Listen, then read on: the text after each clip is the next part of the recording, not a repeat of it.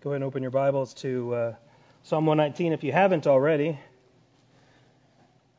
I have uh, I've been to my fair share of of camps uh, in my lifetime, whether as a kid going to uh, kids Christian camp, uh, or as a youth pastor leading a variety of uh, teen camps, or a worship leader leading worship at camps. And as a kid growing up, uh, different than we think of Christian or youth camps. My family was a camping family.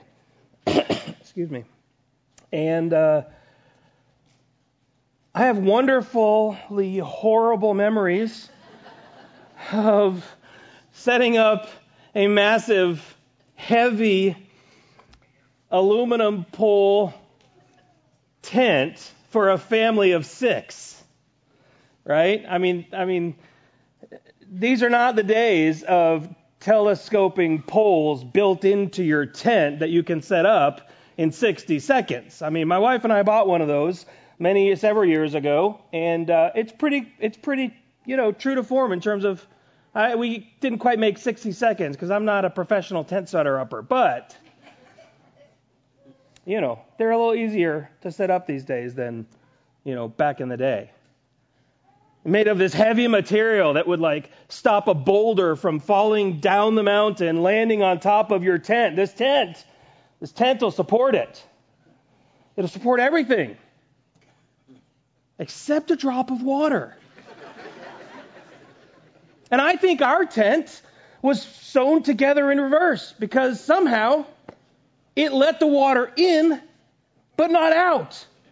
And it begins to pool on the floor. You know what I'm talking about? Yeah, if you're laughing, you've been there. Free water beds, everybody. No, but it's not enough. You're uh, you're a little wet, and then you've got to get up and go to the restroom. And so, we didn't camp at the sites that had like nice paved roads and lights all the way, and until you can find the restroom and the shower with. No, no, no. We had to grab a flashlight and kind of find our way. I mean, you could walk four and a half miles on the path to get to the restroom, but who does that? Right? Runners. That's who does that. Yeah. Oh, another opportunity. Oh, look, stairs. Let's go that way, right? No, but if you're normal, you walk through the woods, the most direct path from here to the restroom over there, the outhouse over there. And you carry with you a flashlight or a a flash dim. Right? Because like most of us, we forget to check the batteries before we go.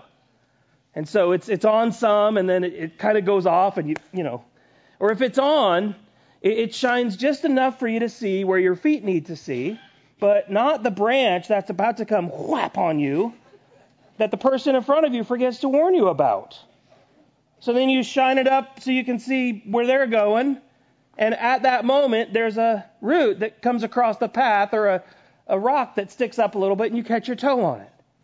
I mean, you get the idea. It's really helpful to be able to see where you need to go. It's really helpful to be able to see what's coming. We didn't have any of these like world's brightest flashlights. A hundred thousand lumens for only $670, right? I mean, you can, wait a minute. You can see 4,400 feet in front of you. That's almost a mile.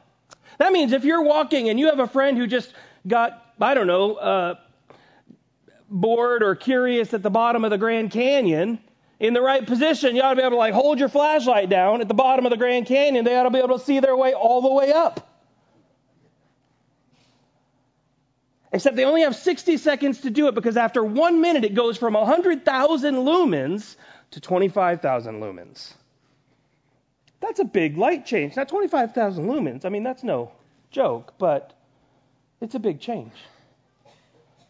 It's a lot of marketing that goes into one minute of world's brightest flashlight, isn't it?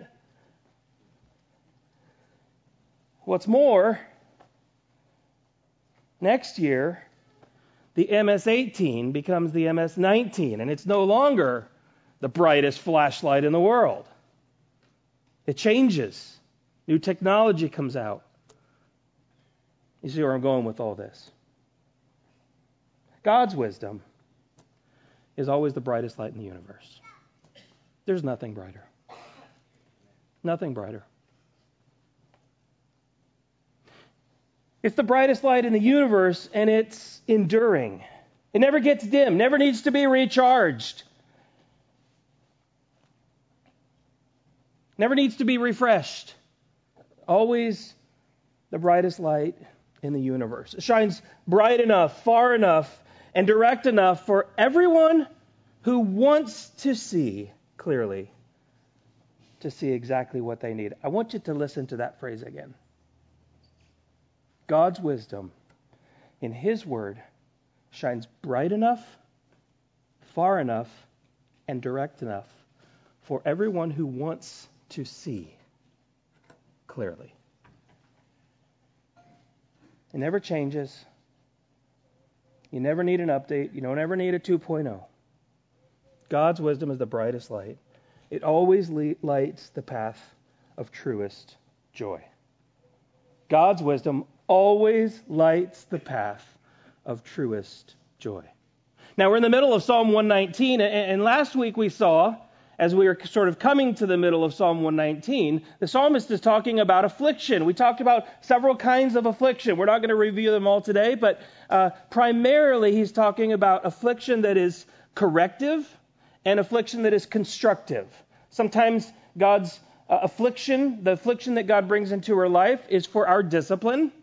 And sometimes it's uh, that would be corrective. Sometimes it's constructive. God is always striving to teach his people what he wants them to understand. And so he asks this question in verse uh, 82. He's asked it before, but he asks it again How long, O Lord? How long, O Lord, do I have to go through this? How long do I have to endure? When will you help me? Save me from those who are seeking my demise. And verse 89 begins to answer that question. The answer is found in the word hope. Now I'm going to fill that out with a few more words than hope. But hang on to that idea of the word hope. Hope, the Bible tells us, is a confident assurance of what we look forward to. Right? Not like many of us think hope, like crossing our fingers and hoping we do well, hoping we get the present we want, hoping our team does well. No, that's the world's edition of hope. God's hope is a confident assurance that you bank your life on. It's why it's why when believers are nearing the end of this temporal earthly life, they're able to close their eyes in peace. Because they have every confidence that the moment their eyelids shut and the Lord redirects their soul, they will open their eyes in glory. First point is by hoping in God's wisdom, which is synonymous with God's word, we anticipate our life to come. And you'll see this kind of smattered throughout a variety of verses in this section of Scripture today. By hoping in God's wisdom, we anticipate, that means we hope for, we expect our life to come. Now, I'm going to put a slide up on the screen, or Sophie's going to put a slide up on the screen for you, and it's a, a white slide. Your version's white, mine's opposite. And, uh, and there's a dot on the slide. Can you see it? See the dot? I'm going to give you a minute. Got it? There's a dot that you can see, or uh, there's a dot that's there. A promise, and I don't just mean the dots that make up all the white image. There's a black dot in that screen. Some of you think you have it. Now we'll find out. Let's zoom in. Here we go. 100 times zoom right here. Can you see it now? Yeah, it's been there the whole time. Now we just zoomed in a whole bunch, right? The, the, the dot would represent the span of your life, and everything that's white would represent the span of God's wisdom in eternity.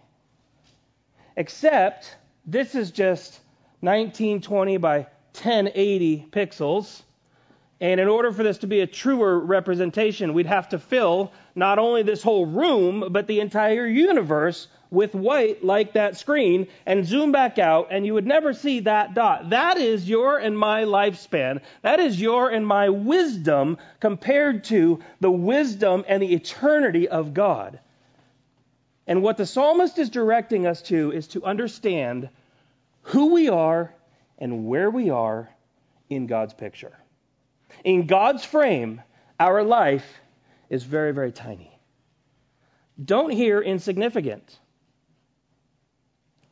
God doesn't create insignificant people, insignificant things. But comparatively to God's wisdom, God's eternality, ours is so small compared to the universe of God's wisdom. God's wisdom is as sure as the universe we live in. That's what he's getting at in verse 89 when he says, Your word, O Lord, forever is fixed in the heavens. Your faithfulness endures to all generations. You have established the earth, and it stands fast. By your appointment, they stand wisdom, faithfulness. By your appointment, they stand today. He's giving us a, a, word picture. If you, if you think of the heavens, if you think this, of the sky, if you go beyond our little orbit and you think of the universe, the universe or the cosmos includes all galaxies. The universe, the cosmos sums it all up. But for us, remember, God, God kind of comes down to our level to explain things, not in an insulting way, in a loving way. And He's saying, when you think about the fact that tomorrow the sun's going to rise. Tonight it's going to set. And we all know that's figure of speech. The sun's not actually rising and setting. The world is rotating. That's one other conversation. We get the idea. We bank our lives around it. The way that God designed the universe to function, the world to function.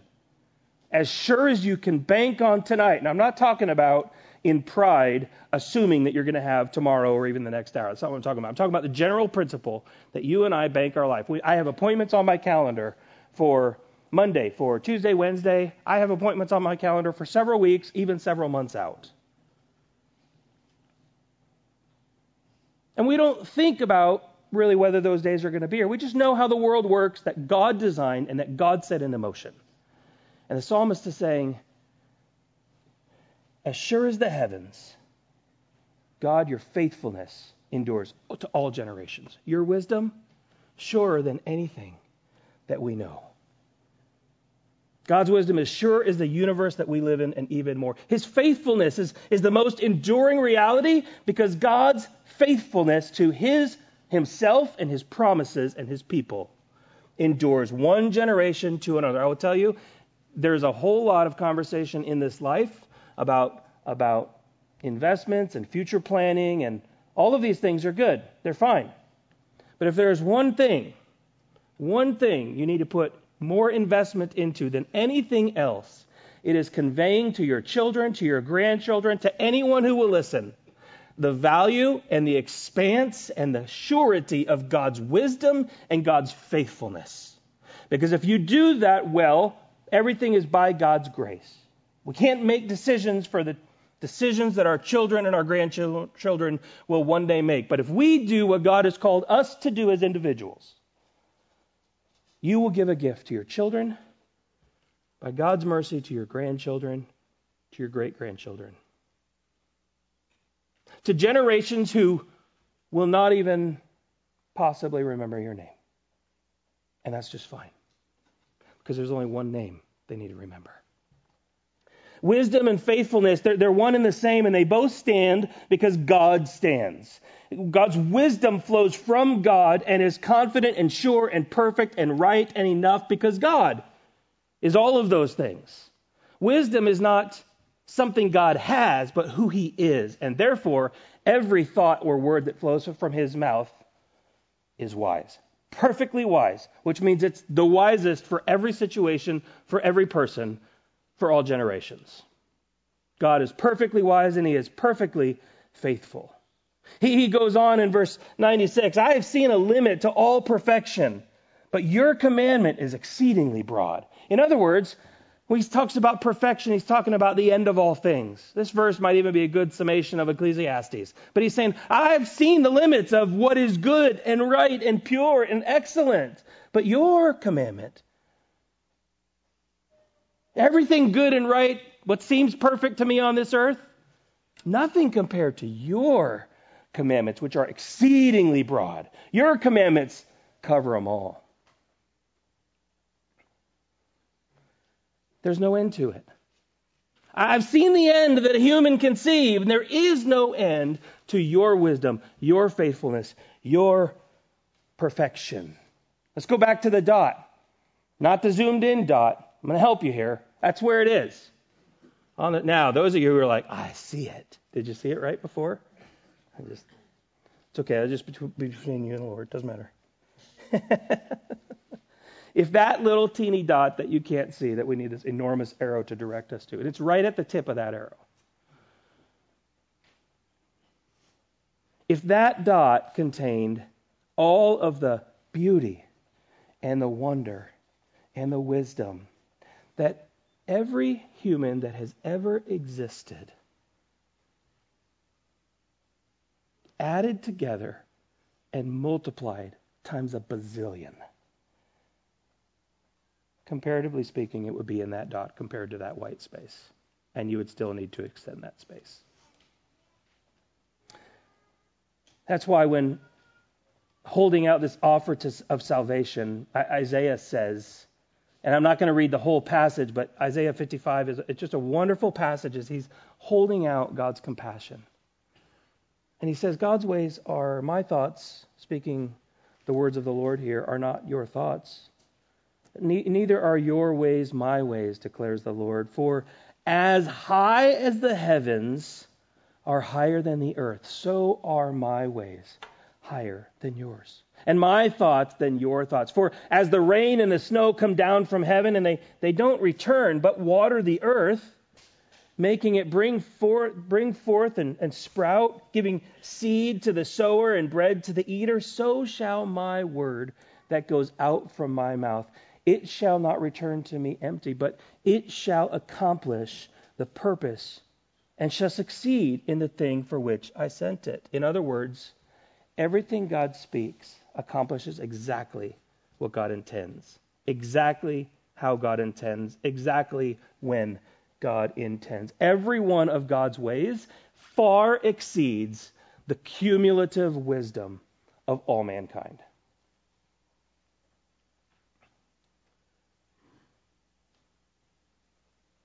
In fact, God's wisdom is too much to contain in this word.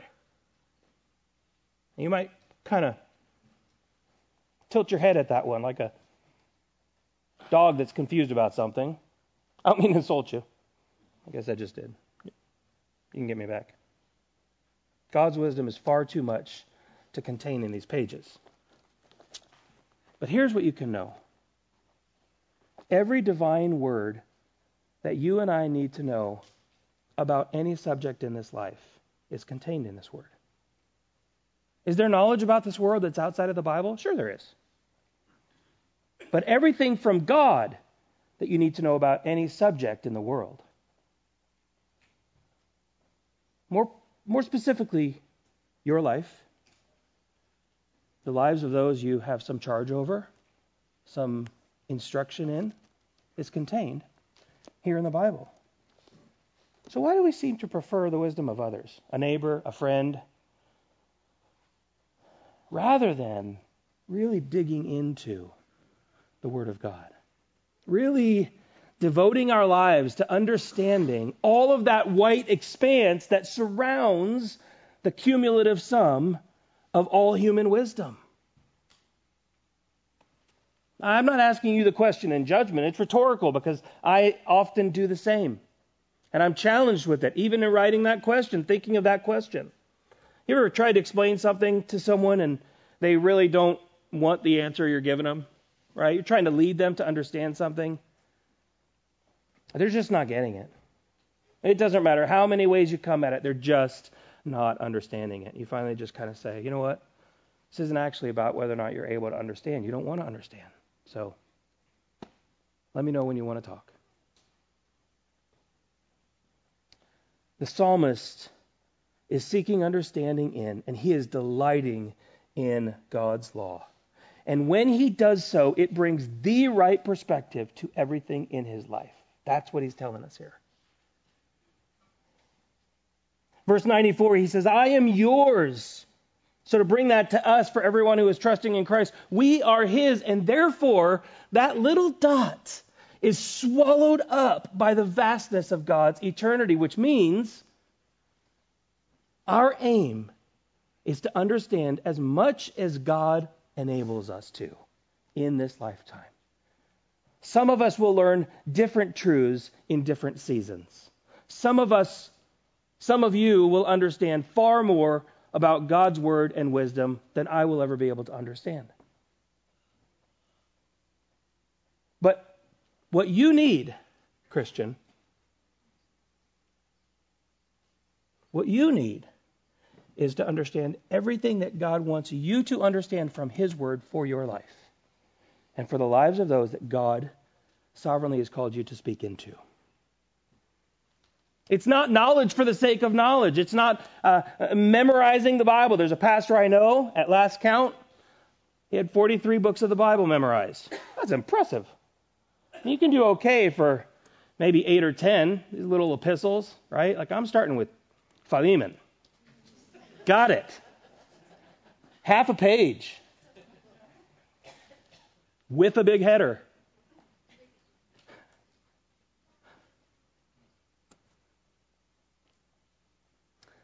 He's committed himself to knowing God's word. But you see, if he knows God's word, but he doesn't have an intent to apply God's word, it's useless to him. So, my, my first point, and I'm going to revisit these points as I go through because it's important, because they're going to build on each other, and here's why. By hoping in God's wisdom or God's word, we anticipate our life to come. And that brings great perspective to us, like understanding where that dot is in all of that white on the screen. We need to know where we are in relation to eternity and the fact that our life, our existence, is small. Not insignificant, but comparatively small. That helps us look to see the real thing, which is the life to come. Sherilyn uh, is a photographer, and um, years ago we went out and we bought for a certain kind of photo shoot that she was wanting to do. Uh, often we'll transform our living room into a uh, photo studio. And uh, we lived in Kentucky and we did this.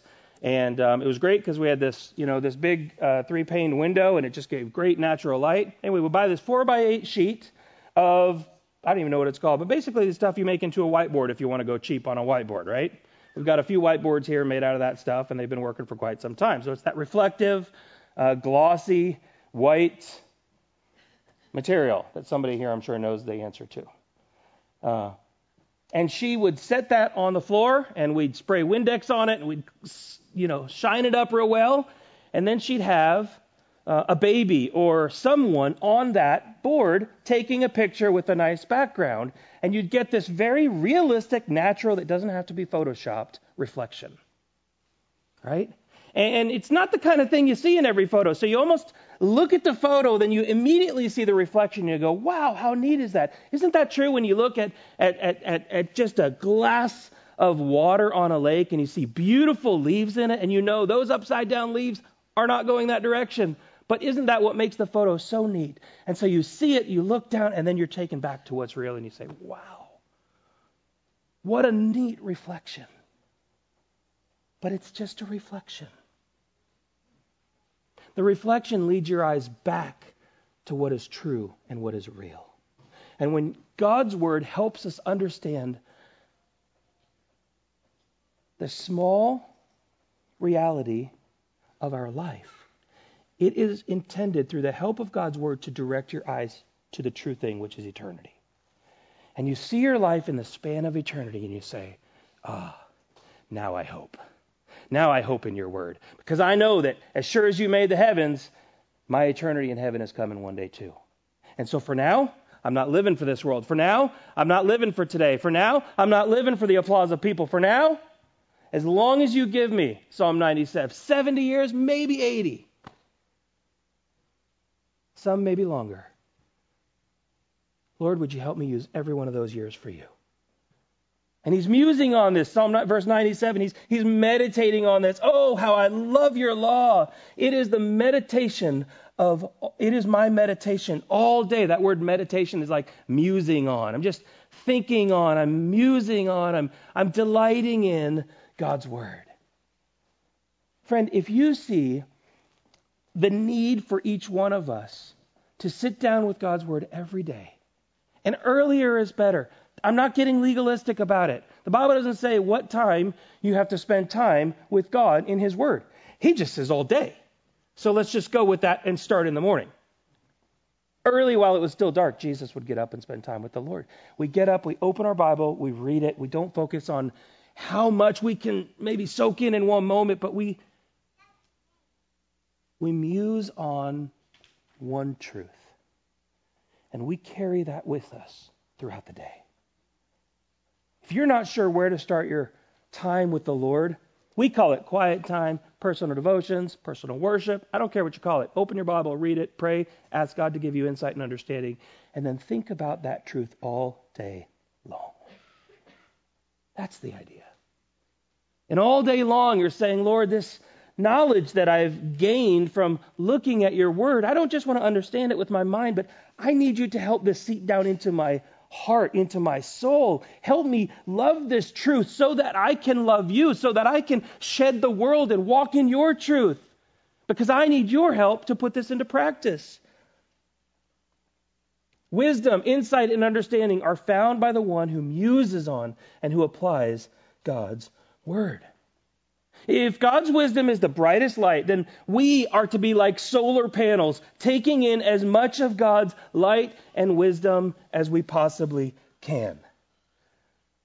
Place yourself, place yourself where there's no shade blocking the brightness, the, the perfect source of God's light. This morning, I looked out our backyard and I saw, uh, I love this kind of season where it's starting to warm up, but the ground is still frosty in the morning. Just nice and white and pretty and frosty, right? Except I look and I, what caught my eye was not a shadow by a small tree, but that the shadow looked like it had a white drop shadow, if you will. And what I noticed is that right next to that shadow was the white frost that had not yet melted on the grass because it was blocked by the shade of this small tree.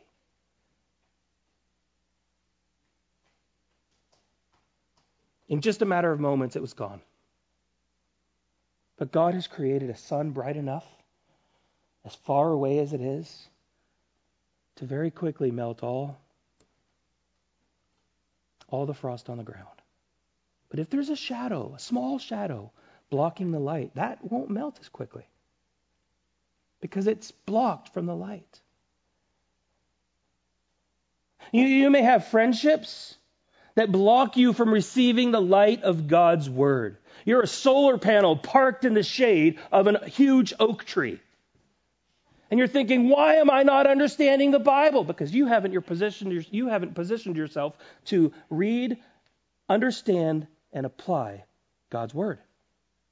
You're choosing the applause of man over a faithful application of God's word. You're choosing friendship with those who aren't redirecting you back to God over the understanding of wisdom, those who don't walk in the counsel of the wicked, but walk in the counsel of the Lord, the righteous. That's someone.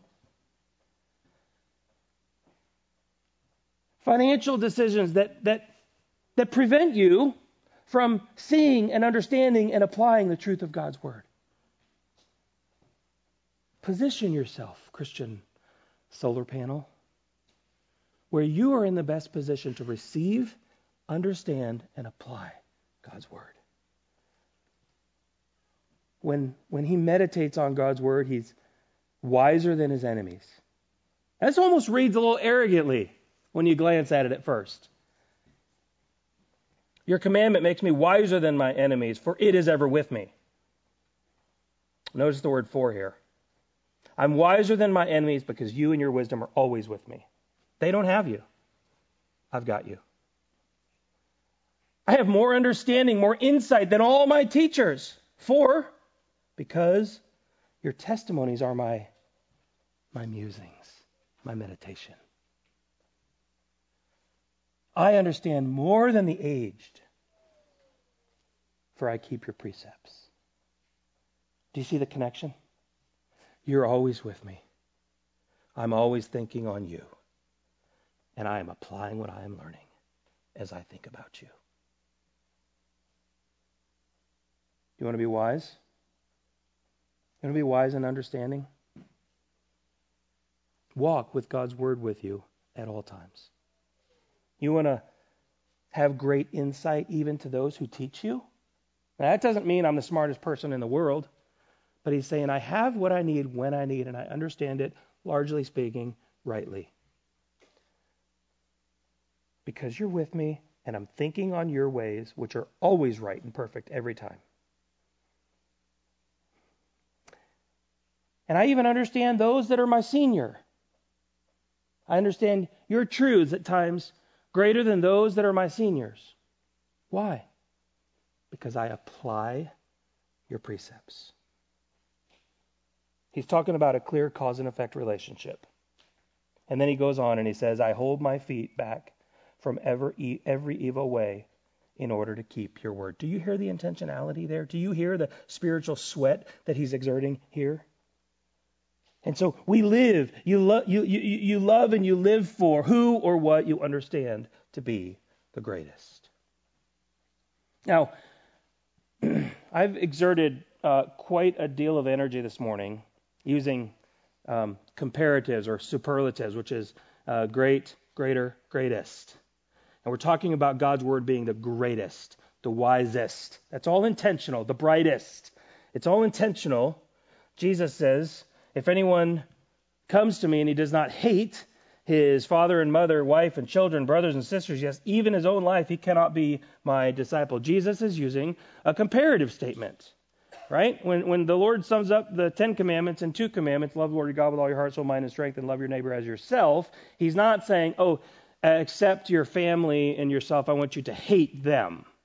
No, he's using a comparison. He's saying, Love me so much, be so committed to me that it seems like you hate your own family because you're so committed to my ways. You're not swayed when your family tries to lead you to the left or to the right of my truths. No, you, you cling to me because you're committed to me. And others might think, why is he not listening to what I'm saying? I'm his blood relative. I'm her blood relative because they're committed to God's ways. And as we love God's law, as we apply it with the Spirit's power available to us, that when we walk in dark paths, we have all that we need to light our path with God's perfect lamp. We have all that we need to light it with God's perfect lamp. Now, as I said, I've been talking about brightest. I want to tell you something. That's to communicate the reality of God's wisdom. But now let's pull it back a little bit for our own application. Having the brightest light is not always the most helpful. People go to camp with their own flashlights. You don't have to be prepared to light the path for someone at the bottom of the Grand Canyon.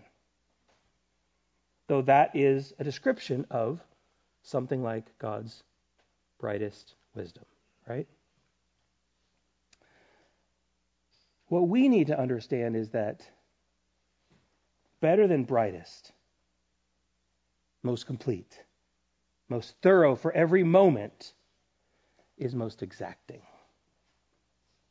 The most precise direction of the right amount of light on the path you need.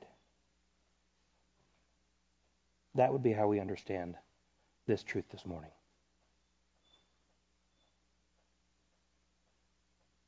We have the brightest, the most wide shining light of wisdom in the universe.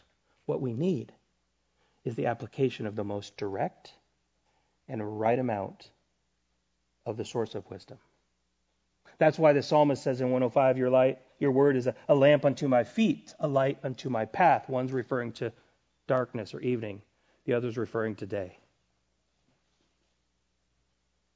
In the evening, I just need a lamp. They would carry around little bowls with the edges curled up and a little cutout on the lamp. And it would be enough to hold the wax in the wick. And the little cutout on this little bowl that they would carry would be enough to shine right in front of them where they needed the light to shine. And so God's people carry around a lamp so that at night we'd be able to see where we need to walk. In the daytime, in the daytime, well, we can see God's word is a light to our path. But to reiterate what I was saying a moment ago, we need to walk on the path of holiness and truth. That's the word of God. The, the wisdom of God refers to holiness and truth. Light, in biblical language, refers to a lot of things, but among them, and most important among them, are holiness and truth.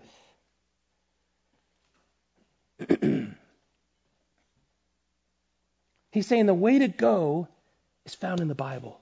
You want to know which way to go? Have you searched God's Word? You want to know what financial decision you need to make? Have you searched God's Word? You want to know what to do in a certain relationship or, or what to do with a business decision? Have you searched God's Word? Don't separate the secular from the sacred. Your, your employment at a secular corporation is still to be directed and guided by God's Word in how you act as a, an employee or as an employer in how to act as a, as a neighbor, you know, how to act as a, as a church member, and how to act as a, as a husband, as a wife, and how to act as a five year old child. Parents, teach your kids now, early. Proverbs 4:18 says, "The path of the righteous is like the light of dawn, which shines brighter and brighter until full day." And James highlights God will give wisdom to the one who intends to and commits to walking on the path of holiness and truth. You see the psalmist over and over and over and over make a firm resolve to walk in truth. He knows he won't do it perfectly. There's only one who does it perfectly. And that's why he prays in verse 108 Lord, accept my free will offerings of praise and teach me your rules. Remember, Cain and Abel, they went before the Lord. God accepted Abel's offering not Cain's. So Cain became jealous. The Lord warned him Sin is crouching at your door, but you must overcome it. Nope, not going to do it.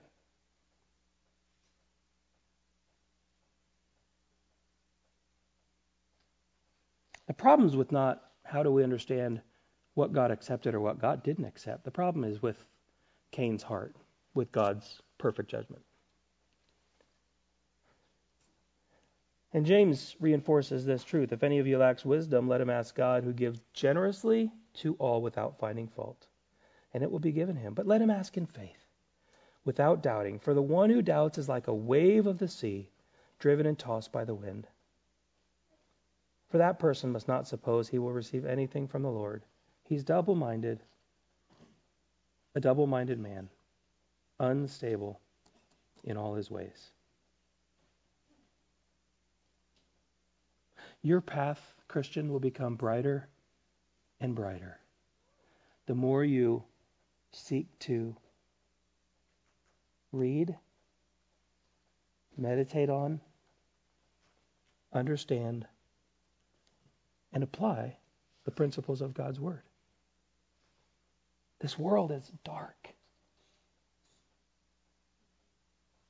We have the light. In fact, God sent his Son to be the light. Light in a dark world. The psalmist closes Your testimonies are my heritage forever. They are the joy of my heart. Now, I just, can we just have a heart to heart moment here? I'm closing. For real, I know. But I just want to ask you a question. If you'd be honest enough to answer it in the quietness of your own heart. Nobody knows except the Lord.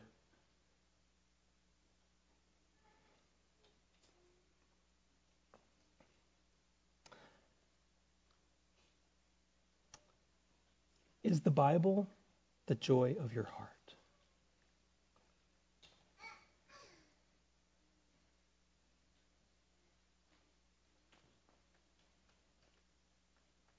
Sometimes people take self assessments spiritual gift self assessment, or when you apply for a job, you take a self assessment sometimes. And one of the things that they'll tell you in a variety of different ways is just answer the question as it really is. Don't answer like what you wish it to be in a year, or you're challenged by the question now, and so you're going to answer what you think you can do in a few. No, just what's the answer? A question like that, because we have an enemy who rules this darkness underneath the sovereignty of the Lord. You see, he wants to come in and say, yeah, Look at you. You don't love, you don't delight in God's word. Why are you even here at church? Friend, he wants to lie to you, he wants to beat you down, but God, in his word, through the gift of conviction, wants to lift you up. We look down with shame, and God wants to put a couple fingers underneath our chin and say, Look up to me. I've paid the penalty for it. So just confess it. How blessed is the one against whom God counts no iniquity. Because Jesus paid the penalty for all your iniquity. I was reading this week a quote from Charles Haddon Spurgeon. I didn't plan on quoting it today, and so uh, it's going to be very, very loosely paraphrased. But he talks about the affliction and the suffering that Jesus endured. And one of the things he said that just stopped me in my tracks Jesus' suffering was unlike any martyr ever. Because everyone who ever died for the faith had the comfort of a Savior interceding for him. And Jesus hung on that cross and said, My God! My God! Why have you forsaken me? Jesus alone endured a moment of blackness. Now, we can't really describe it in human terms. Let's just be okay with that.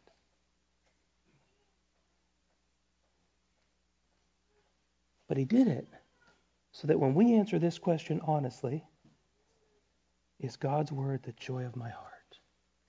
And we say, you know what? It's really not like it needs to be. We do not need to hang our head in shame, but we look to the one who hung in shame for you, but who, for the joy set before him, endured the cross. Christian, humble yourself. Lord, I don't enjoy you like I ought, but I sure want to. Help me learn to stand strong in your word. That's a prayer he'll answer every time.